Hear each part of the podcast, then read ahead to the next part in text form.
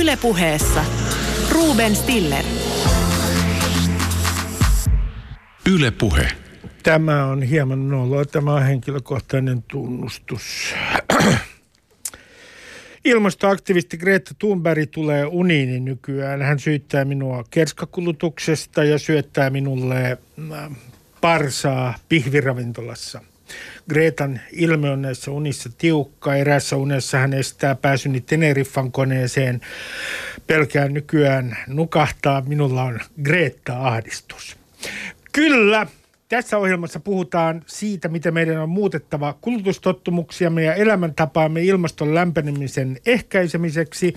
Omistan tämän lähetyksen Gretalle, joka on äh, äh, osoittanut suuren syyttävän sormensa muun muassa minun elämäntapani kohtaan ja se on hyvä se. Täällä keskustelemassa elämäntapamuutoksesta ovat ilmastoaktivisti Leo Stranius, tervetuloa. Kiitos paljon. Ja ympäristötalouden ja johtamisen professori Lappeenrannan yliopistosta, professori Lassi Linnanen. Kiitos.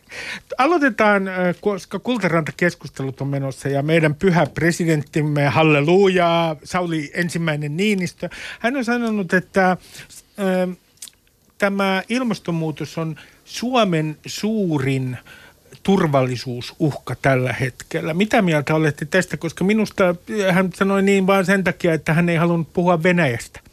Olen kyynikko. Niin kyllä sä oot mun mielestä ehkä kyynikko, että mä tervehdin ilolla sitä, että meidän presidentti tunnistaa tämän ajan isoimmat haasteet ja myöskin on tullut ulos kaapista ja puhuu niistä, että mä suhtaudun ehkä sille optimistisemmin, vaikka voi olla toki, että taustalla jotain muitakin motiiveja tai ajatuksia hänellä on. No jos otetaan, mä kysyn Lassi sulta, että jos öö, öö, tämä on Suomen suurin turvallisuusuhka, niin millä tavalla se on Suomelle konkreettinen öö, välitön turvallisuusuhka ilmastonmuutos? Suomi on hyvin avoin kansantalous ja ilmastonmuutoksen vaikutukset näkyy jo heikommissa, heikommin kehittyneissä talouksissa ilmastopakolaisuutena periaatteessa Syyrian – kriisinkin yhtenä keskeisenä alkusuuna oli ruokaturvan romahtaminen johtuen ilmaston muuttumisesta kaksoisvirran maassa. Ja sitä kautta ikään kuin se, että turvallisuuhat on meille, ne ei ole pelkästään enää sotilaallisia uhkia, vaan ne on tällaisia sisäisen järjestyksen uhkia ja siinä mielessä ilmastonmuutos on täysin oikeutetusti nyt siellä listan kärjessä presidentilläkin. Otetaan sitten tämä Greta Thunberg, josta jostain syystä tullut minun, äh, hän on ottanut minun yli minäni paikan. Siellä hän hyvin tiukkana käskee minun muuttamaan elämäntapaa, niin mitä mieltä te olette Greta Thunbergista, josta on tullut tietyllä tavalla tämän ilmastonmuutosaktivismin, äh, nyt sanon kans hieman kyynisesti, mutta hänestä on tullut vähän pylväs pyhimys myös. Niin kyllä, onhan se jännä juttu, että tavallaan niin Greta Thunberg niin puhuu jollain tavalla nytten – niistä asioista, joista itse on niin vuosikymmeniä sitten myöskin, myöskin puhunut, mutta, mutta hänellä on jotenkin semmoinen asema ja positio, että, että hän voi sanottaa niin sitä sanomaansa ilman semmoista asiantuntijan tai tutkijan tuomaa tavallaan taakkaa, että hän pystyy niin sanomaan suoraan niin kuin asiat on. Ja, ja sitten sen myötä semmoiselle sanomalle selvästi on tässä ajassa niin IPCC-raporttien myötä ja jälkikaikuina jollain tavalla semmoista kaikupohjaa, että, että me halutaan kuulla ja, ja hän on tämmöinen tämmöinen ilmastopolitiikan rocktähti. Mutta mut tässähän on joku tällainen nuoren sukupolven, tietysti nuoren sukupolven syytös vanhempaa sukupolvea kohtaan, joka jotenkin osuu tähän aikaan niin, että tämä esimerkiksi minun ikäluokkani on ikään kuin pilannut heidän tulevaisuuttaan. Mä kysyn Lassi sulta, että onko tämä syyllisyys tästä ilmastonmuutoksesta? Jos me ajatellaan tämmöistä syyllisyyskysymystä, niin onko tämä tietynlainen sukupolvikysymys myös? Tämä on sukupolvikysymys, mutta kyllä tämä on myös elintasokysymys. Länsimaat versus kehitysmaat esimerkiksi. Mun mielestä se, mitä Greta on saanut aikaan, siihen tosiaan perustaa, niin kuin Leo sanoi, niin argumenttinsa tieteeseen, mutta kun hän ei ole tiedennainen, niin hänen viestinsä on jossain määrin uskottavampi tai paljonkin uskottavampi. Hän on siis onnistunut paljastamaan tämän bluffin, jota tämä – meidän keski-ikäinen ikäluokka on luonut, että ikään kuin parempia tulevaisuusodotuksia, käyt koulua, opiskelet hyvän ammatin, menet töihin, sen jälkeen sinun elintasosi tässä materiaalisessa mielessä taas jälleen kasvaa. Ja nyt kun rajat on tulleet vastaan, kaikille alkaa olla selvää, että näin ei pysty käymään, niin ikään kuin tämä bluffi tai kaikkien meidän kollektiivinen päihdeongelma on paljastettu. Äh, hieno ilmaus, kollektiivinen päihdeongelma. Otetaan sitten äh, kohua herättänyt lausunto. Sen on sanonut äh, kollegani Roman Schatz, jonka ohjelmaa Maamme kirja äh, on Yle Ykköselle, suosittelen kaikille. Roman on sanonut, että mökkeily on ympäristökatastrofi, valtava resurssien tuhoamisoperaatio. Tässä jutussa, joka on edessä, niin kerrotaan myös, että keskimääräinen matka kodin ja mökin välillä on 92 kilometriä ja mökkeily tekee suomalaiset riippuvaiseksi ulkomaalaisen öljyn tuonnista. Jos me ajatellaan ilmastonmuutosta, niin pitäisikö meidän niin kuin, äh, suhtautua äh, entistä kriittisemmin äh, mökkeilyyn? Mökkejä on erilaisia, mutta tällaisessa kakkosasuntomielessä olisin kyllä äh, vähän samoilla linjoilla, että se on ainakin resurssien tuhlausta, jos ei se nyt suoranainen tällainen ympäristötuhoprojekti tai projekti olekaan. Eli sellainen mökki, jos ajatellaan, mikä on ikään kuin synti ilmaston kannalta, niin se on sellainen mökki, jossa pidetään ikään kuin lämpöä yllä ympäri vuoden. Tupla infra. Tupla infra. Niin niin tässä on vähän käynyt semmoinen elementti, että samalla kun tavallaan vaikka rakennusten energiatehokkuus on parantunut, niin, niin sitten tulee tämmöinen niin sanottu rebound takaisinkytkentä efekti, jossa siis ihmiset käyttää ne säästyneet varat tai, tai tämmöiset niin säästyneet resurssit siihen, että ne ostaakin enemmän. Tai että niin polttoainelitralla ajetaan niin pidempi matka, mutta sitten siitä säästyneet niin varat käytetään siihen, että ajetaankin enemmän tai on kakkosauto ja kakkosasunto ja kaikkea tämmöistä. Että, että tavallaan se niin ekotehokkuus osin palautuu siihen kulutukseen ja se on tietenkin niin iso ongelma. Mutta totta kai niin tämmöisen mökkeilyn ollessa kyseessä, niin olennainen kysymys on se, että millaista se mökkeily on. Onko se niin ilmastoa päästöjä aiheuttavaa vai ei kovin paljon? No siis e, se, mistä puhut Leon, niin sehän muistuttaa minua vanhasta ideasta, jota Luther vastusti, anekauppaa. Anekauppahan syntyi sen takia, että sillä pystyy ostamaan aneella lyhyemmän ajan kiirastullessa, jos muistan oikein. Lutherhan vastusti tätä. Niin tarkoitatko siis sitä, että nyt meillä on tällainen niin kuin ikään kuin yksi ilmiö on tämmöinen kaupanteko oman itsensä kanssa. Käymme itsemme kanssa anekauppaa. Teemme joitain ympäristötekoja ja sitten saamme tietynlaisen saldon, joten voimmekin elää niin kuin viimeistä päivää sitten jossain muussa mielessä. No ehkä jotkut saattaa noin ajatella, mutta mä luulen, että suurin osa ei kuitenkaan ajattele noin, vaan se syntyy, syntyy tahattomasti tavallaan, että sitten käytetään niin huomaamatta, kun on niin kulttuurisia tapoja ja tottumuksia siihen, että miten pitää olla ja elää, että täytyykö olla saunaa ja isompaa asuntoa ja, ja tämän tyyppisiä. Että ei huomata tavallaan sitä, että mikä oikeasti luo sitä hyvinvointia tai, tai tämmöistä onnellisuutta ja, ja myöskin sitä kautta vähän hiilisempää elämää ja arkea. Mutta kyllähän me ollaan semmoisessa tilanteessa joka tapauksessa ilman ilmaston kysymyksen suhteen, että meidän täytyy turvautua niin jossain vaiheessa, kun kaikki muut päästövähennystoimet on tehty, niin myös siihen anekauppaan, eli tämmöiseen kompensointiin ja, ja semmoisiin kysymyksiin, missä me otetaan jo sitä ilmakehään päässyttä hiilidioksidia takaisin. Lassi, mä kysytään nyt henkilökohtainen kysymys ja paljastan ensiksi itseni. Perheillämme on auto, mutta sillä en aja minä, koska minulla ei ole korttia. En matkusta paljoakaan lentäen, koska en pidä matkustamisesta. En syö paljoakaan punaista lihaa, mutta syy ei ole ilmasto, vaan terveyssyyt. Miten sinä otat omassa elämäntavassasi huomioon ilmastonmuutoksen?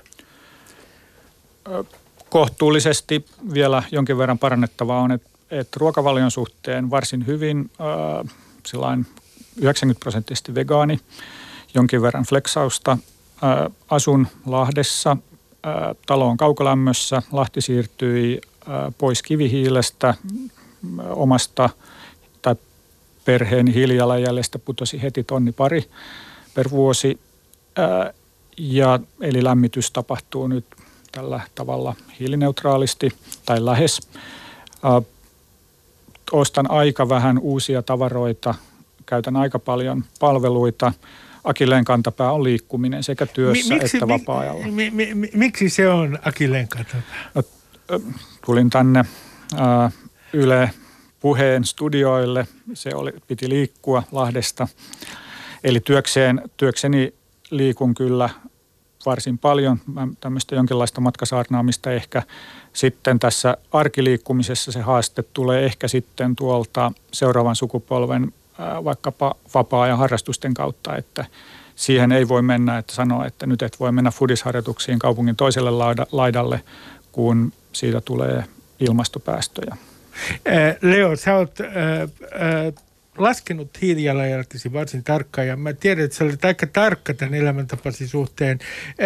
Mikä on vaikeaa tässä elämäntavan muuttamisessa ollut sinulle?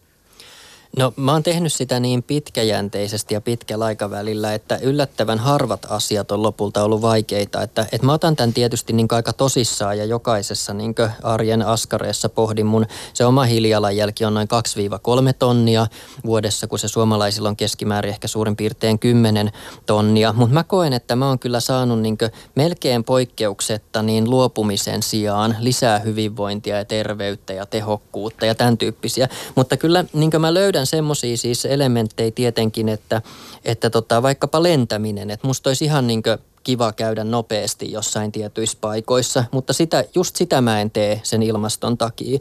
Tai niin kuin, äh, mä oon äh, luopunut tavallaan semmoisista, että meillä on kuitenkin, vaikka meillä on puolet pienempi, eh, puolet vähemmän neljöitä kuin suomalaisilla keskimäärin, niin silti meillä on mun mielestä ihan liian suuri asunto, koska eh, puoliso on halunnut eh, lapsille omat huoneet. Ja, ja myöskin niin vaikka esimerkiksi meillä on niitä lapsia, joka sinällään sekin on ilmastokysymys ja hyvin merkittävä semmoinen. Joten kyllä mulla on ollut aika semmoisia tuskasiakin niin paikkoja, missä vaikkapa mä oon juuri halunnut kokea se vanhemmuuden esimerkiksi ja, ja tietyllä tavalla sitten niin luovuttanut jotain ilmastoarvoa ehkä no.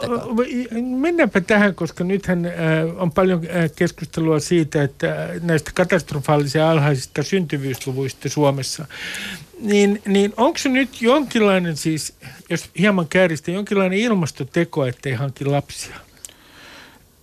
Jos sitä ihan alkaa laskemaan äh, elinkaaren aikaisia äh, ilmastovaikutuksia, niin on, on se. Äh, siinä tietysti sitten freimataan aika teknokraattiseksi tämmöinen aika inhimillinen asia, mutta läht, ihan tämmöisellä niin hiilijalanjälkilaskelmilla, niin tällainen siinä käy.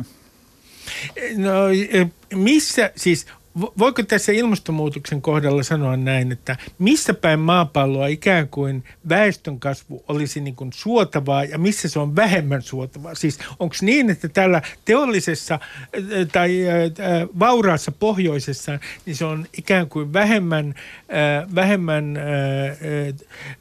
suotavaa kuin jossain muualla?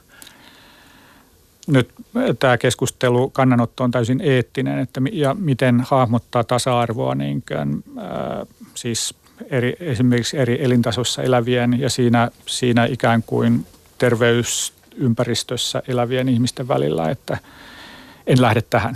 Hyvä, Ei lähdetä siihen. Otetaan tuo lentäminen tähän heti alkuun myös onko nyt niin, että kun, kun tämä aikajänne, jos mä oon ymmärtänyt, että Lassi esimerkiksi sun kirjoituksista, niin tämä aikajänne on nyt kymmenen vuotta tästä eteenpäin. Tässä pitää tehdä suuria päätöksiä. Niin, niin äh, onko nyt niin, että seuraavan kymmenen vuoden aikana äh, massaturismista pitää kerta kaikkiaan luopua siinä muodossa, kuin mitä se tänä päivänä on?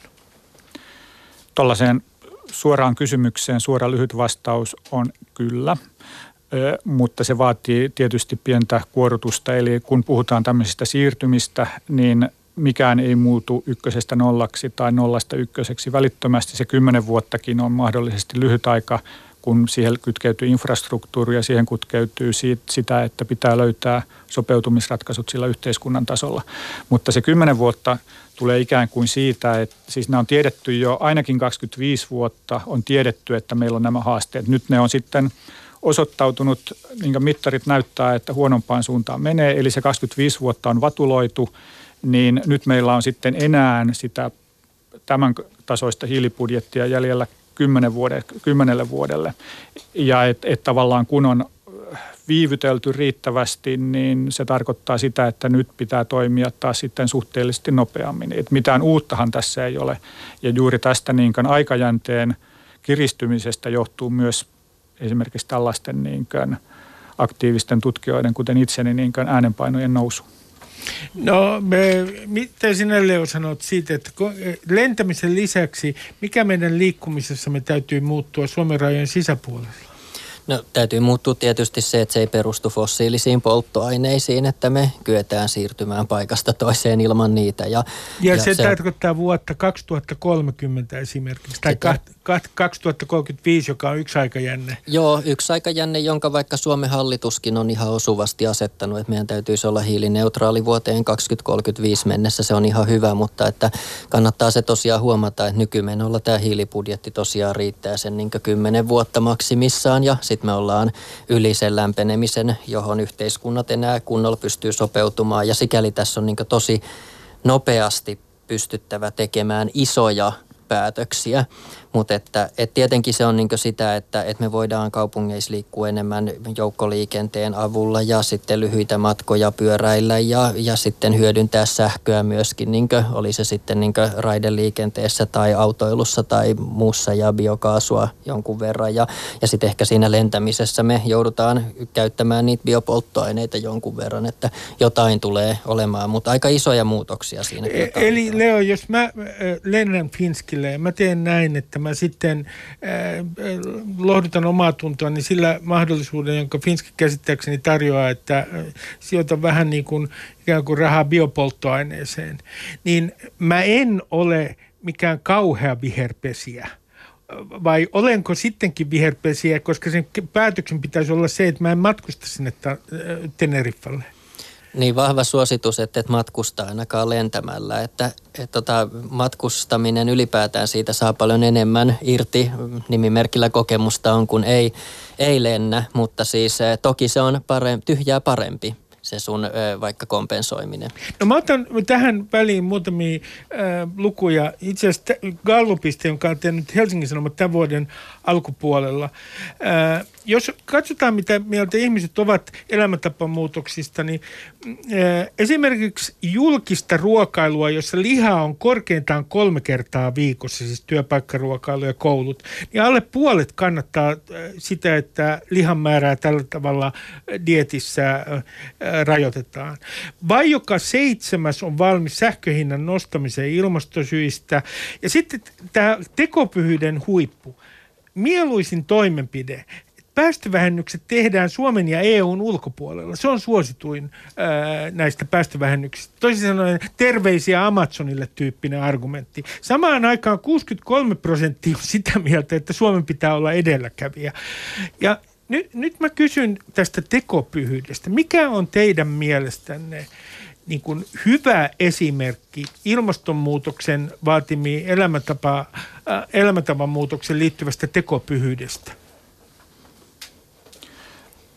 No mulle tulee mieleen esimerkki, jota taisin jossakin aiemmassakin haastattelussa käyttää. Eli tota, olin, olin tota, tutkimusmatkalla äh, Lontoossa ja siellä sitten lueskentelin luin printattuna, yleensä se nykyään tulee luettua sähköisen, luen, luin printtiversiota The Guardianista, joka on tällainen, en nyt sanoisi tiedostavaan, tiedostavien vasemmistoliberaalityyppisten eh, ihmisten paljon lukema lehti ja siinä on, eh, se on erittäin ansiokas myös alkanut käyttää systemaattisesti sanaa ilmastokriisi, sanan ilmastonmuutos sijasta, eli sisällöt on varsin hyviä, monesti jopa loistavia.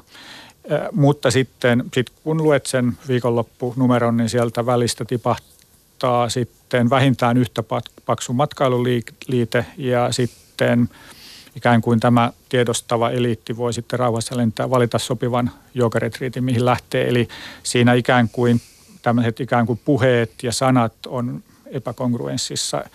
Ja että tästä on nyt yksi esimerkki näitä tätä jonoa voisi jatkaa vaikka kuinka pitkäksi, mutta tämän pystyy ulkoistamaan, ei tarvinnut ottaa omaan tai lähipiirin käyttäytymiseen vielä kantaa. Miten Leo sanoo? Niin se on niin esimerkki tämmöisestä klassisesta kognitiivisesta dissonanssista, jossa on niin kyse epämiellyttävästä jännitteestä, joka tulee siitä kahdesta keskenään hyvin ristiriitaisesta ajatuksesta. Et tiedetään hyvin, että lentäminen on ilmaston kannalta haitallinen liikkumismuoto, mutta niin vaan sitten ollaan ostamassa perheelle niitä lomamatkoja. Tai että, että me päästäisiin pienellä vaivalla sinne mökille julkisilla kulkuneuvoilla, mutta niin vaan sitten se oma tai vuokra-auto tuntuu jotenkin helpolta tai, tai niin se lihansyönti tai mikä tahansa. Mutta mun mielestä enemmän kuin, niin kuin tavallaan tekopyhyydestä, niin kysymys on usein semmoisesta vähän niin suhteellisuuden tajun kadotuksesta, että ei aina niin tunnisteta tai tiedosteta niitä. Me saatetaan paheksua vaikkapa kertakäyttöastioita siellä lentokoneessa tai me paheksutaan sitä niin muovipakkausta syödessämme kinkkusämpylää, niin huomaamatta sitä, että tavallaan missä oikeasti on niitä isoja vaikutuksia, Where's merkittäviä vaikutuksia. Niin.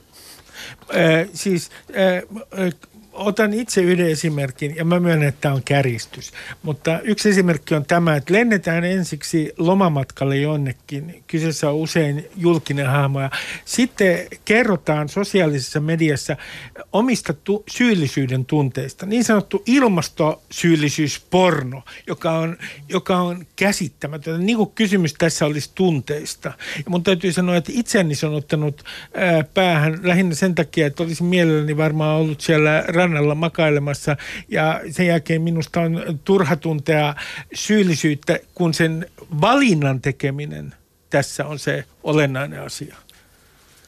Ja mä, mä kerron tässä välissä, ketkä ovat vieraina. Meillä on vieraina Lassi Linnanen, joka on ää, ympäristötalouden ja johtamisen professori ja Leo Stranius, joka on ilmastoaktivisti. No, mä otan yhden tämmöisen esimerkin tekopyhyydestä vielä. Jos mä omistan 100 hehtaaria metsää, mulla on hiilinielu, Fajan hiilinielu tai Fajan Bemari niin kuin joillain, mutta tässä tapauksessa Fajan hiilinielu, niin onko mulla silloin oikeus ikään kuin yksilönä äh, matkustaa äh, Vietnamiin useammin kuin sellaisen, jolla ei ole sadan hehtaarin hiilinielua? No ensinnäkin tietysti riippuu, miten sä sitä metsää käytät, että jos annat sen pysyä ja kasvaa hiilinieluna, niin oot tietysti parempi ihminen kuin että jos myyt sen niin selluksi, koska silloinhan se niin hiilivarasto siinä menetetään.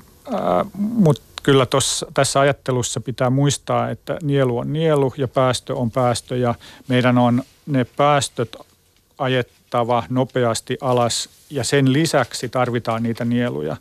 Ja mä sanoisin, että me ollaan sen verran kriisiytyneessä tilanteessa, että se on hyvä, että sulla on ne 100 hehtaaria, pidä se hiilinieluna, anna sen kasvaa hiilinieluna ja vähennä niitä omia päästöjä. Niin silloin ollaan ikään kuin siinä ratkaisusektorissa, mistä niitä näitä tämän pelin maalaja tehdään.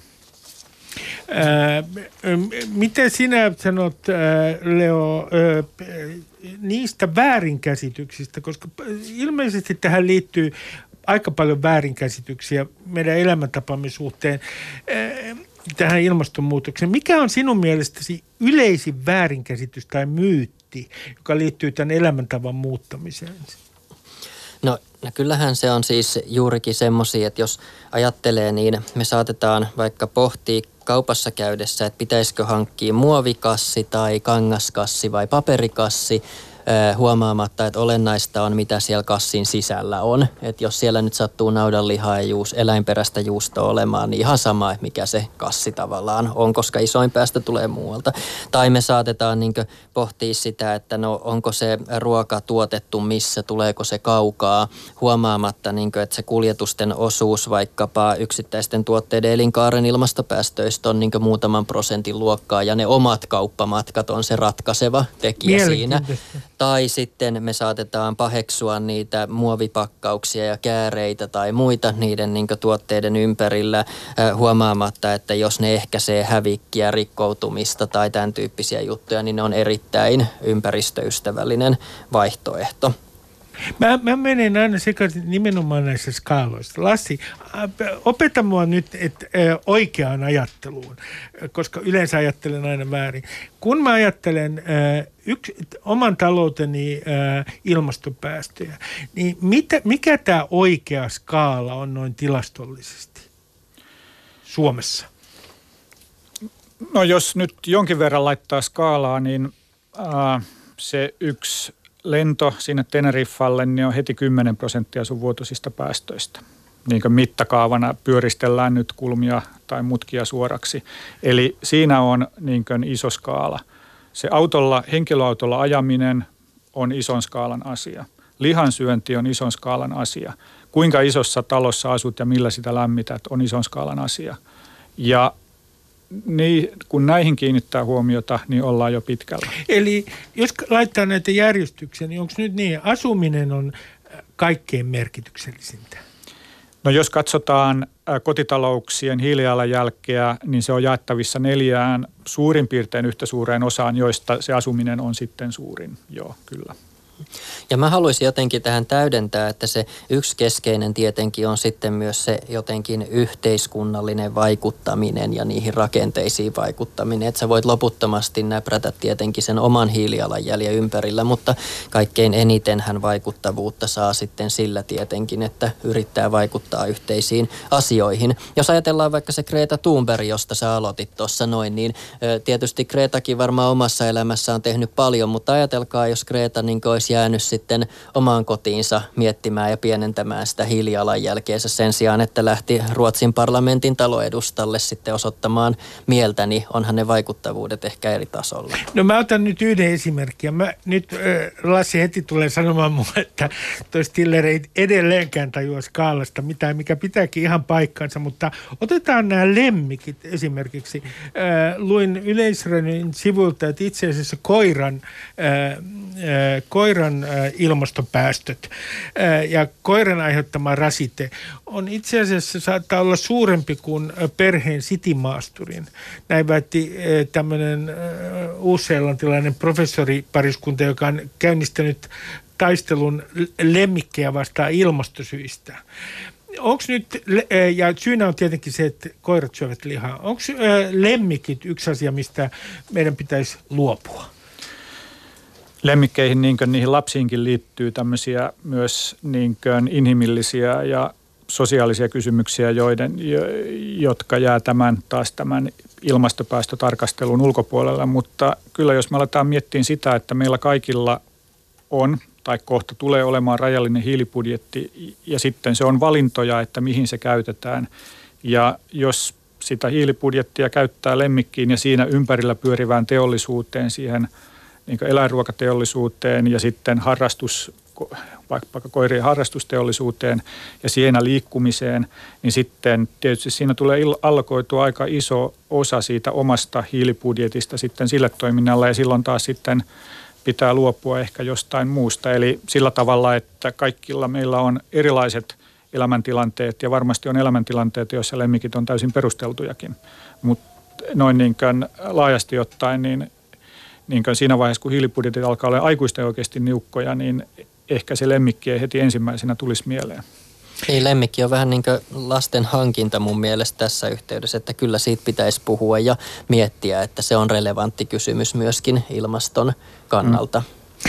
Otetaan yksi tämmöinen logiikka, jota tässä keskustelussa paljon käytetään. Ja tiedän, että Lassi mielellään puhuu tästä ja niin Leokin niin sanottu vapaamatkustajan logiikka, jota huomaa itse käyttävän. Siis toisin sanoen etsitään koko ajan jotain sellaista vapaamatkustajaa, joka ei tee niitä päästövähennyksiä ja häntä joko syytetään tai sitten sanotaan, että kun tuolla Kiinassa toi keskiluokka elää noin holtittomasti, niin se on se syyllinen, en minä. Heidän syyllisyytensä perustuu siihen, että he pyrkii samaan elintasoon kuin minä täällä Suomessa ja, ja he ovat vapaamatkustajia, joiden takia minäkin saan olla vapaamatkustaja. Näin saattaa nurinkurisesti tämä logiikka saattaa mennä. Niin mitä mieltä te olette tästä vapaamatkustajan logiikasta? Politiikasta. Eikö se ole aika olennainen osa tätä ilmastonmuutoskeskustelua? Äh, Ruben, tiedätkö paljonko Suomeen tulee pakolaisia ei, vuosittain? Äh, enpä tiedä muuten tarkkaa lukua tässä. Mutta se ei varmaan kovin paljon, ainakaan jos verrataan maailman kaikkiin pakolaisiin. Ei, todella. Hyvä. Eli Suomessa ei tarvitse kiinnittää pakolaisiin huomiota, koska Suomessa ei maailman pakolaisongelmaa ratkaista. Erittäin hieno logiikka. Ja, ja tämän perussuomalaiset ostavat sinulta tämän varoakin. Ja ehkä musta toi on vähän kuitenkin, Ruben, sulla vanhanaikainen näkemys ylipäätään, että, että aika hyvin tiedetään, että Kiinassa tehdään myös niitä meidän tuotteita ja itse asiassa uudet tehtaat Kiinassa saattaa olla hyvinkin paljon ympäristöystävällisempiä kuin vanhat tehtaat täällä meillä Suomessa, mutta että, että ylipäätään semmoinen ajattelu, missä me pidätettäisiin itsellämme etuoikeus käyttää luonnonvaroja, aiheuttaa päästöjä enemmän kuin mitä muilla maailman ihmisillä on, niin on jotenkin eettisesti kestämätön. Että eihän ilmakehä piittaa siitä, missä ne päästöt syntyy tai kuka ne aiheuttaa, vaan että, että jos niillä suomalaisten niin 5,5 miljoonan ihmisen päästöillä ei olisi väliä, niin ihan sama argumentaatiota voi käyttää vaikka ne Pietarissa asuvat niin miljoonat ihmiset tai Pariisissa tai New Yorkissa tai missä tahansa. Etelä-Korean vasenkätiset. Se on yksi mahdollisuus, mutta tämä on kiinnostava tämä ajatus vapaamatkustajista, koska itse ajattelen niin, että kun tämä etenee tämä ilmastonmuutoskeskustelu, niin yhä enemmän tämä tulee olemaan se yksi teema. Kuka on ää, ää, vapaamatkustaja? Kuka mm. selviytyy liian, liian helpolla? Se, tähän ei koske tällä hetkellä ainoastaan ilmastonmuutoskeskustelua, vaan meidän yhteiskunnassahan tämä on aika keskeinen teema monissa yhteiskunnallisissa keskusteluissa. Kuka ei joudu maksamaan niitä kustannuksia, jotka minä joudun ää, maksamaan?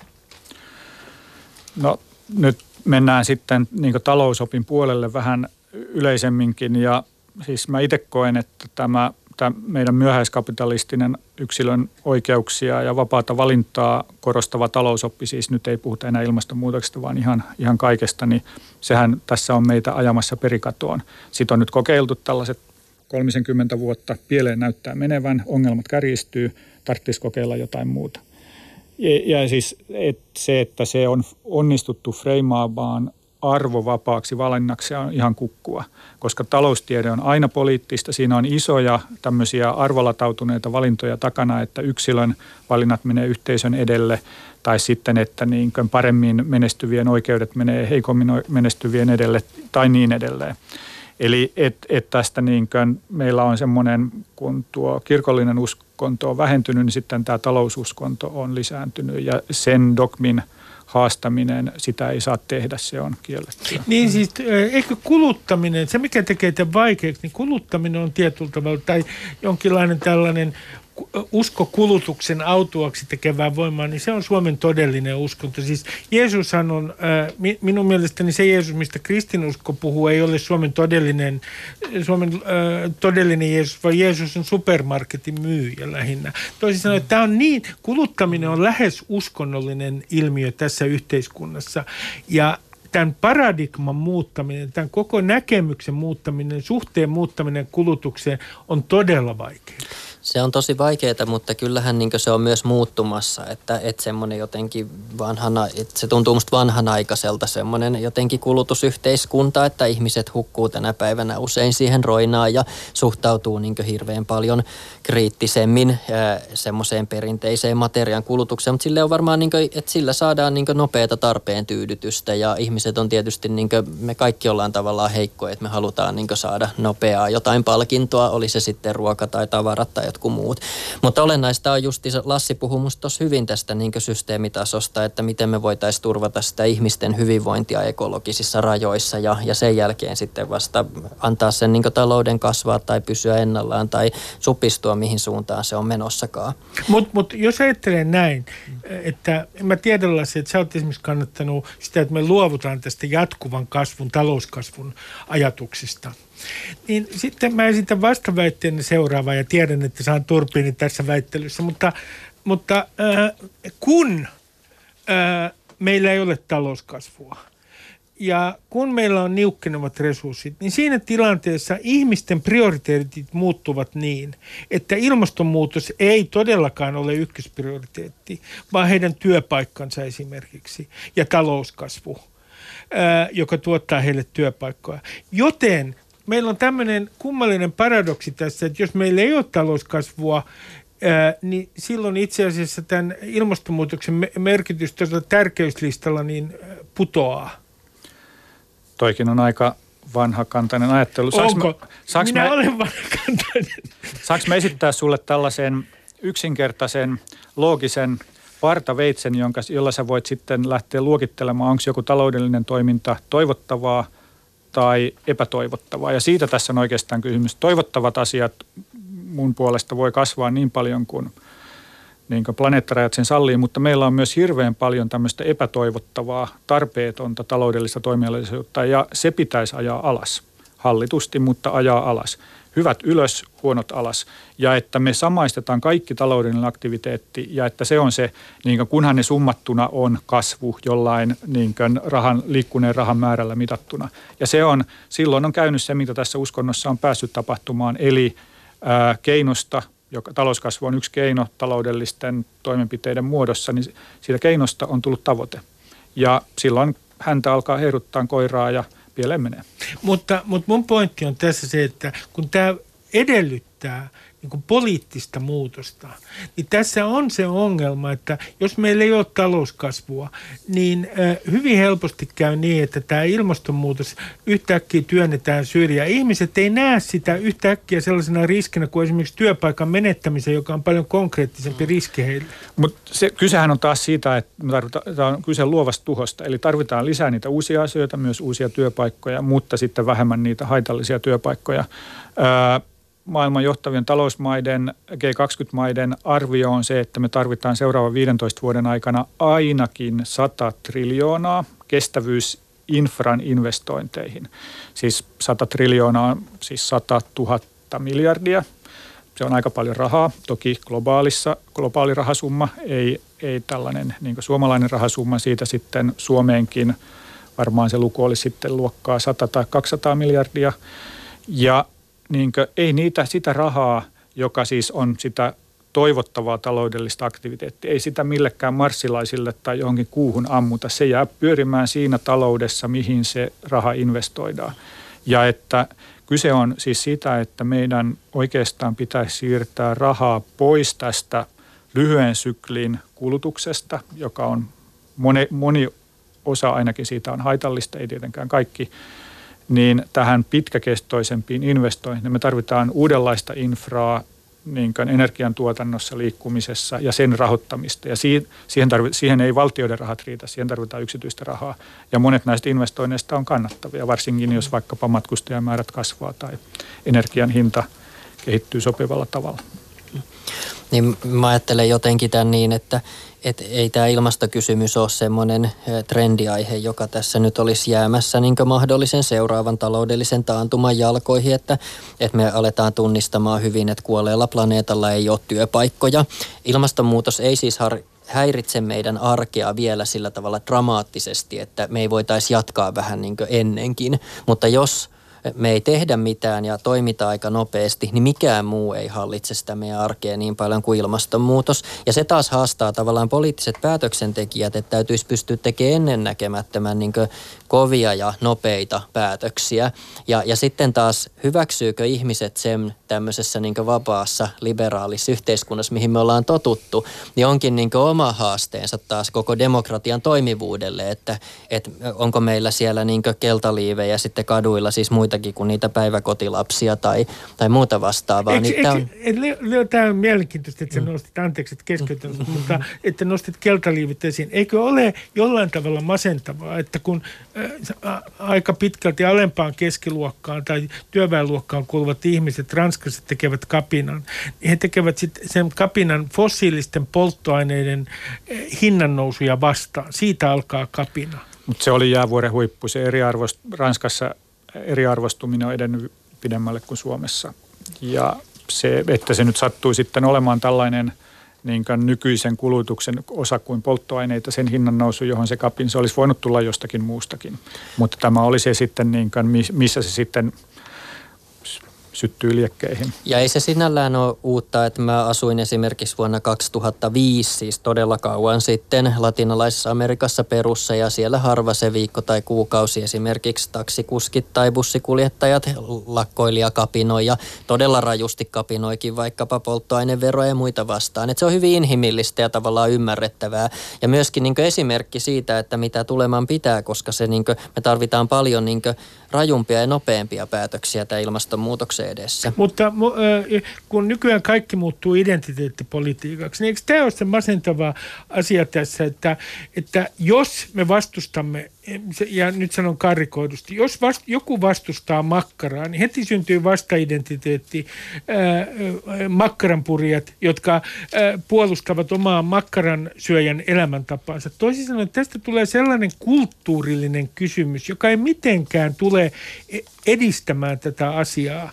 Ja kaikki johtuu siitä, että kaikki muuttuu identiteettipolitiikaksi nykyään, muodostuu niin kuin heimoja – ja tämä tulee olemaan suuri este eh, sille, että että valtaosa väestöstä tulee olemaan elämäntapamuutosten kannalla. Musta se vaan osoittaa sen, että, että tässä ollaan niin tosissaan, että on tulossa niin ihan konkreettisia muutoksia, jotka uhkaa sitä ihmisten arkea ja, ja se on niin ihan aiheellinen ja perusteltu niin varmasti pelko monilla ihmisillä, mutta sitten kun ne syö vaikkapa sitä niin kuin, ö, makaronilaatikkoa, joka onkin jauhelihan sijaan, siellä on soijarouhetta tai muuta proteiinilähteitä, niin ei ne sitä sitten huomaakaan. Että, että tavallaan sitten kun se niin kuin, yhteiskunnallinen ohjaus alkaa toimia niin vaikkapa sen saatavuuden ja hinnan kautta, niin, niin tota, sitten monet alkaa huomaamaan ehkä, että mitä mullekin omassa arjessa on käynyt, että se on luopumisen sijaan lisää hyvinvointia, se on lisää tehokkuutta, se on niin parempaa arkea, se on onnellisuutta ja, ja se on niin monia hyviä asioita. No, ja niin, mä vielä olen... sanoisin tuohon, että näin ö, siis on selvää, että maailma on alkanut digitaalisen globalisaation kautta myös heimoutua ja se, näin, se on semmoinen trendi, joka tässä rinnalla koko ajan menee. Mutta ehkä se, että kun mietitään tätä ilmastokriisitilannetta, niin ei, meidän, ei, kriisiä voi käsitellä sillä tavalla, että mä voin sanoa, että mä en halua, että sitä torjutaan, mä haluan, että se torjutaan tolla tavalla, joku toinen haluaa, että ei kun tällainen. Ei se ole kriisi hallintaa, vaan se on, jotta, se on mielipiteiden vaihtoa ja sitten juuri sitä vaikkapa kuplautumista, johon, johon viittasit. Et mä itse näen tilanteen, että kriisi on jo niin pitkällä, että meillä ei ole varaa tuollaiseen. Tämä on pikemminkin parempi analogia kuin tämmöinen tota, moderni kuplautuminen on se, että me ollaan kohta sotatilassa. Meidän pitää hallita tätä, niin että et meillä on kriisi nimeltä ilmasto, joka pitää pystyä ratkaisemaan ja että se, miten sa, se on haastava asia ilman muuta, eikä siihen, me ollaan monimutkaisten, monimutkaisen niin arvo, verkost, a, a, monimutkaisten arvojen ja eettisten kysymysten, näkemysten ristiaallokossa, mutta jotenkin on löydettävä se, että kaikki pystyy osallistumaan, löytyy se ikään kuin sopiva, kaikille sopiva tulevaisuuden freimaaminen ja pyrkiminen siihen – Mä ja, otetaan esimerkki sun omasta ra, tutkimuksesta ja ratkaisumallista. Jos olen ymmärtänyt oikein, niin te, te tutkitte henkilökohtaista päästökauppaa onko Lahdessa. Siis, että olisi henkilökohtainen päästökauppa. Kerro mulle, joka en muutenkaan paljon tästä päästökaupasta ymmärrä ja sen lainalaisuuksista, että millä tavalla mä esimerkiksi voisin käydä henkilökohtaista päästökauppaa? Sä voisit käydä henkilökohtaista päästökauppaa, jos rakennetaan sellainen päästökauppajärjestelmä, johon sä pystyt osallistumaan. Ja me ollaan nyt kokeilemassa EU-rahoituksella by the way, maailman ensimmäinen päästökauppakokeilu armo vuonna 2019, siis henkilökohtaisen päästökaupan kokeilu. Tätä teollisuuden päästökauppaa on harjoiteltu jo pitkään. Eli ensimmäisiä askeleita otetaan ja niitä olisi voinut jo ottaa paljon aikaisemmin. Mutta idea on se, että me tehdään se vain liikenneskoupilla. Lahdessa kokeiluun osallistuu tavoitteen mukaisesti 1300 ihmistä ja kaikki kokeiluun osallistuvat saavat päästökauppakiintiön ihan samalla tavalla kuin tässä teollisuuden päästökaupassakin. Nyt se on vain niin oman liikkumisen niin kuin hiilidioksidikiintiö. Ja jos sä alitat sen, sä saat kredittejä, jos sä ylität, saat miinuksia. Ja sitten ne, jotka alittaa, kun tämä on tämmöinen niin kokeilu, niin tässä siitä ylittämisestä ei rankaista, mutta niin tavoitteiden alittamisesta, siis eli siis päästöjen tavoitteen alittamisesta, eli positiivisesta saavutuksesta palkitaan esimerkiksi jollakin sitten alennuksilla paikallista palveluista tai jotain muuta. Eli siinä pyritään kannustamaan ihmisiä tekemään valintoja, jotka vähentää liikkumisesta aiheutuvaa hiilijalanjälkeä. Mun mielestä on niin kiinnostava ja tärkeä hyvä kokeilu, että, että sitä, sitä testataan henkilökohtaista päästökauppaa. Tuossahan tietysti heti särähti korvaan se, että, että sitten riippuen, että mikä se niin taso on, mille se niin päästökatto on asetettu, että, että muuten niin jos siitä saa palkintoja taas sen tyyppisiä, että se lisää kulutusta ja sitä kautta ehkä päästöjä, niin se voi olla myöskin niin ongelmallinen, mutta se siinä nyt ei varmaan taustalla Miinu, Miinus 25 prosenttia on nyt sen kokeilun ajaksi, tavoitetaso, että nyt on määritetty baseline, joka on jotain, se jokunen kymmenen kiloa viikossa mm. Mikä se päästötaso onkaan, ja sitten siitä on tavoitetaso on miinus 25 prosenttia. Voiko sanoa mulle näin, että paljon se tarkoittaisi henkilöautokilometreinä tämä, niin kuin, tämä taso, niin kuin, kuinka paljon sitten saa autolla ajaa niin, ettei, ettei jo mene ikään kuin päästö, henkilökohtaisessa päästökaupassa miinukselle? Olisiko se nyt... Öö, en tarkistanut lukuja, mutta se on noin 40 kilometriä viikossa. Ja, ja, mielenkiintoista.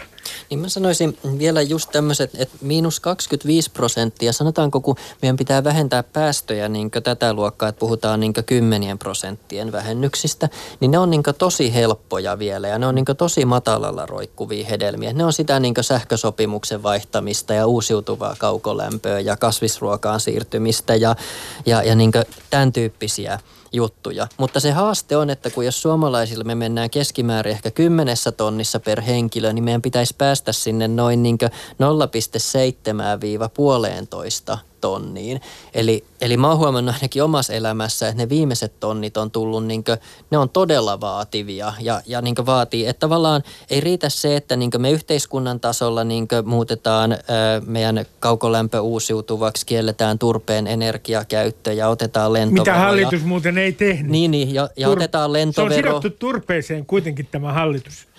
No toivotaan, että sekin sieltä tulee kyllä pikkuhiljaa, että on siellä kuitenkin sen tyyppisiä kirjauksia, että, että me ollaan hiilineutraali vuoteen 2030, mutta että lentovero, lihavero, niin kaikkea tämän tyyppisiä ruuhkamaksut, niin maksuttomia joukkoliikenteet, vegaaniruoan saatavuutta, kaikkea näitä, niin ne on niitä vielä niin matalalla roikkuvia hedelmiä, että, että sit pitäisi päästä oikeasti sinne niin nipistään ne viimeisimmät, niin tiukkaa kuule tulee. Ei no, itse asiassa teillä te, teitte tutkimuksen tutkimuksen, jossa äh, te otitte tilastokeskuksen materiaalista, äh, katsoitte kaksi vaihtoehtoa, joista toinen oli vähän semmoinen helpompi elämäntavan muutos ja toinen oli vähän sellainen tiukempi. Äh, ja muistaakseni siinä helpommassa elämäntavan muutoksessa niin ihminen säästi vuodessa 3500 euroa, muistanko oikein suunnilleen. Ja en muista kuinka paljon tässä tiukemmassa kulutustason laskemisessa. Mikä näiden helpon ja vaikean skenaarion skenaarion, siis polun välinen ero oli elämäntavassa? Joo, suurin, tämä ikään kuin haastavampi skenaario, jota me rakennettiin, siinä oli ehkä noin miinus 40 prosenttia, mutta se oli eurojen kautta, ei päästöjen kautta laskettu, mutta että voi aproksimoida, että olla, se on niin kuin euro on about sama niin kumpikaan näistä ei ole vielä tuollainen niin superhaasteellinen taso, mitä Leo tuossa kuvasi, mihin meidän kuitenkin on sillä 10-20 vuoden aikajänteellä päästävä. Näiden skenaarioiden ero oli siinä, että tämä 10 prosenttia rahassa ja sitä kautta myös suurin piirtein päästöissä niin on täysin triviaalia. Täysin triviaalia säästää. Eli se 3500 euroa, niin se säästyy helposti. Sillä että et huomaa yhtään mitään. Sä et huomaa edes siellä sun niin kuin, tota, pihvin syönnissä sitä. Mutta sitten se niin 40 prosentin rahansäästöskenaario, siis, siis kuluttamisen vastakohtaan on säästäminen, niin, niin, niin siellä muutokset meni jo sille, menee sille tasolle, että luovutaan oleellisesti henkilöautolla liikkumisesta – ja sitten luovuttiin siitä lentämisestä pääosin ja sitten muutettiin pienempään asuntoon asumaan. Niin näillä toimenpiteillä ja sitten siellä oli myös jonkin verran ruokavalion muokkausta, mutta ei vielä edes tälle niinkään puhtaalle vegaanilinjalle. Niin näillä säästettiin se 40 prosenttia kotitalouden vuosittaisista ö, käyttömenoista ja se on jo ihan merkittävä summa. No yksi, mikä tietenkin tämän hallituksen kohdalla, ja siitä tulee kyllä ikuisuustaistelu veikkaan, ei ehkä ikuisuustaistelu, mutta tästä tullaan taistelemaan metsähakkuista ja hiilinielusta. Niin nyt mä ensiksi kysyn teiltä, että tämä Metsägruupin suuri investointi tuonne Kemiin, jos, johon vihreiden piirissä suhtauduttiin tietyllä tavalla kriittisesti, mutta sitten se tietenkin hyväksytään lopuksi, koska hallituksissa ollaan. Mitä mieltä te olette tästä Metsägroupin investoinnista Kemiin? onko se, onko se niin kuin ilmaston kannalta itse asiassa negatiivinen asia, koska siitä on hyvin erilaisia käsityksiä. Viitataan muun muassa siihen, miten selluloosaa voi käyttää siihen ja tähän, ja kuinka se on itse asiassa ympäristöteko koko Metsägruupin tehdas. Ja sitten toisaalta viitataan siihen, että kuinka paljon tämä metsäteollisuus ja sen vielä mahdollinen, mahdolliset uudet investoinnit tämän jälkeen, niin kuinka paljon ne e, e, itse asiassa leikkaavat hiilinielusta. Ja en pääse itse millään lailla selville, että mikä tässä on totuus. No onhan se nyt ilmastonmuutoksen kannalta epäilyttävä teko siis, että, että aika niin vastaan sanomattomasti se kiihdyttäisi hakkuita ja sitä kautta vaarantaisi luonnon monimuotoisuutta ja vaurioittaisi sitä hiilinielua. Että ainakin tutkijoiden mukaan ne heikentää, niin nämä investoinnit heikentäisi niin selvästi Suomen metsien kykyä sitoa ilmastoa lämmittävää hiilidioksidia. Että tämä on niin se totuus. Sitten on tietenkin muita arvoja, mitä siinä ehkä joillekin tulee, niin paikalliset investoinnit, työllisyysvaikutukset ja niin edelleen. Mutta ilmaston kannalta ykselitteisesti näyttäisi siltä, että se ei ole hyvä. Mutta Leo, tarkoittaako tämä sitä, mä nyt vedän vähän mutkia suoraksi, mm. ää, ää, niin kuin minulla on tapana, mutta tarkoittaako tämä tavallaan sitä, että metsäteollisuus, goodbye metsäteollisuus, että jos me ajatellaan todella ilmastoa, niin meidän pitää sanoa niin kuin hyvästi metsäteollisuuden uusille investoinneille.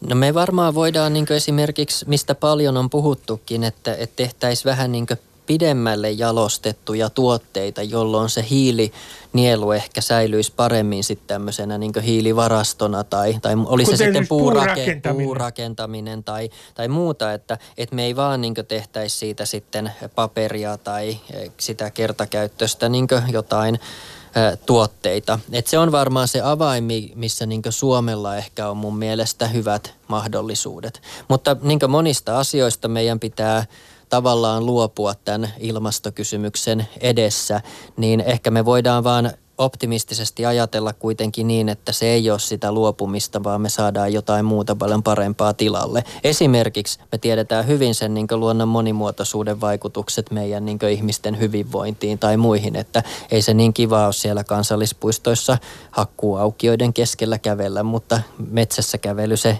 kummasti alentaa stressiä. Miten sinä sanot, Lassi, tästä, näistä metsäteollisuuden investoinneista?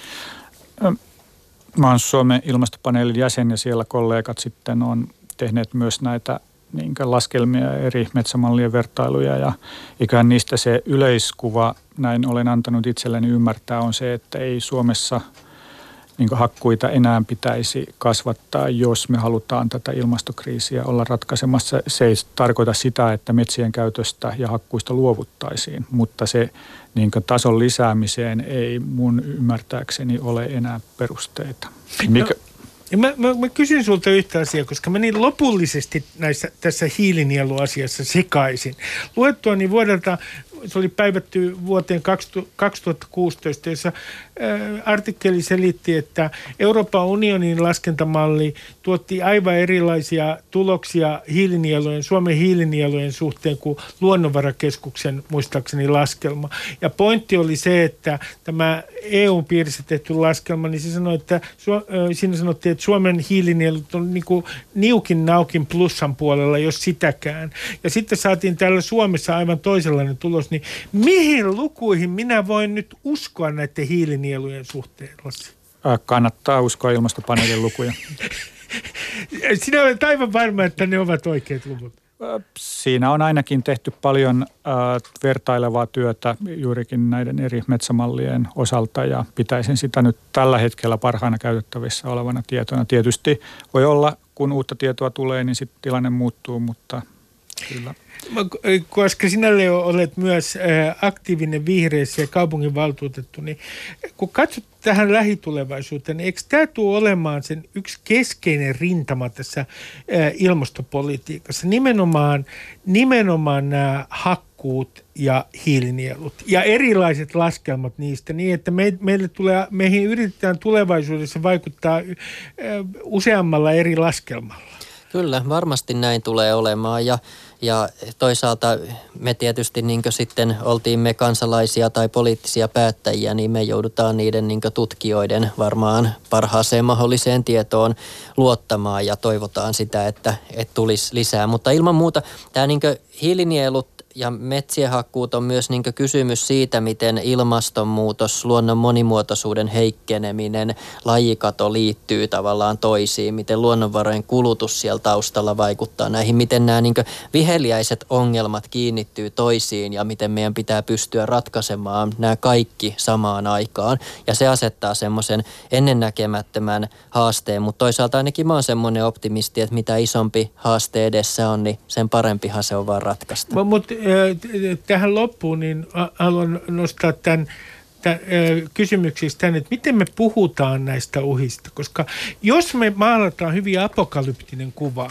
joka saattaa olla varsin realistinen, niin sehän saattaa johtaa siihen, että, että se toimii kerran, mutta sen jälkeen ihmiset turtuvat siihen. Ja, ja minusta tämän, tämän ilmastonmuutosta käsittelevän keskustelun yksi ongelma on se, että kun me maalataan tämmöisiä aika apokalyptisia kuvia, niin ne eivät vaikuta, ne eivät välttämättä ollenkaan vaikuta sillä tavalla, kun niiden toivotaan vaikuttavan, vaan ne tuottavat enen, enemmänkin defenssejä.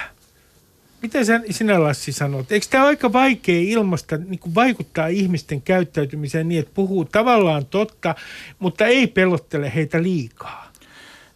Se on ehdottomasti vaikea taiteenlaji ja tämä haaste ehkä tulee toisella tavalla tämän haasteen voisi kuvata siitä, että ei tällaista ole ollut koskaan ihmiskunnan historiassa. Tästä tehdään nyt koetta yhdellä maapallolla ja sitä koetta ei kovin pitkään kannattaisi tämän hetken ymmärryksen mukaan jatkaa. Ja miten se nyt freimataan, että jos menee pieleen, niin onko se apokalyptista vai ja jos onnistuu, niin minkälainen sitten utopia meitä odottaa, jos ja kun joku tämä ratkaisee, niin sitten olemme oikealla tiellä. No Leo, olet tähän loppuun, oletko sinä optimisti?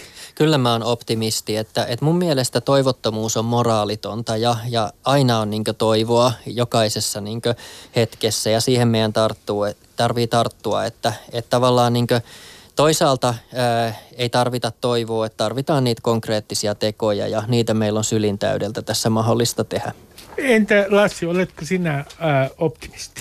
Olen realistinen optimisti ja siinä suhteessa tiedän, että meidän on syytä varautua jo sopeutumiseen, ei pelkästään päästöjen vähentämiseen. Minä kiitän teitä. Täällä on ollut tänään vieraana Leo Stranius, joka on ilmastoaktivisti ja Lassi Linnanen, joka on ympäristötalouden ja johtamisen professori. Kiitän teitä kovasti tästä keskustelusta ja yritän parantaa tapani. Se on ehkä vähän liikaa luvattu, mutta yritetään. Hyvä. Saan kannustusta täällä. Ja teille, hyvät kuuntelijat, miettikääpä nyt syvällä sisimmässä, niin etsikää sieltä se Greta Thunberg sieltä yliminästä. Tänään keskittykää siihen, mitä Greta sanoo. Keskittykää siihen, miten hän... Ää, syyttää teidän elämäntapaanne. Ja jos te alatte itkeä sitä, että teitä kuluttajina syyllistetään, niin eikö ole jollain tavalla aika halpaa se, että tästäkin tehdään tämmöistä tunnevetkulia. Ei kysymys ole teidän syyllisyydestänne ja syyllisyyden tunteistanne, vaan moraalisista valinnoista. Ja niitä kannattaa miettiä muun muassa tänä maanantaina. Voikaa hyvin, hei hei. Ylepuheessa Ruben Stiller. Ylepuhe.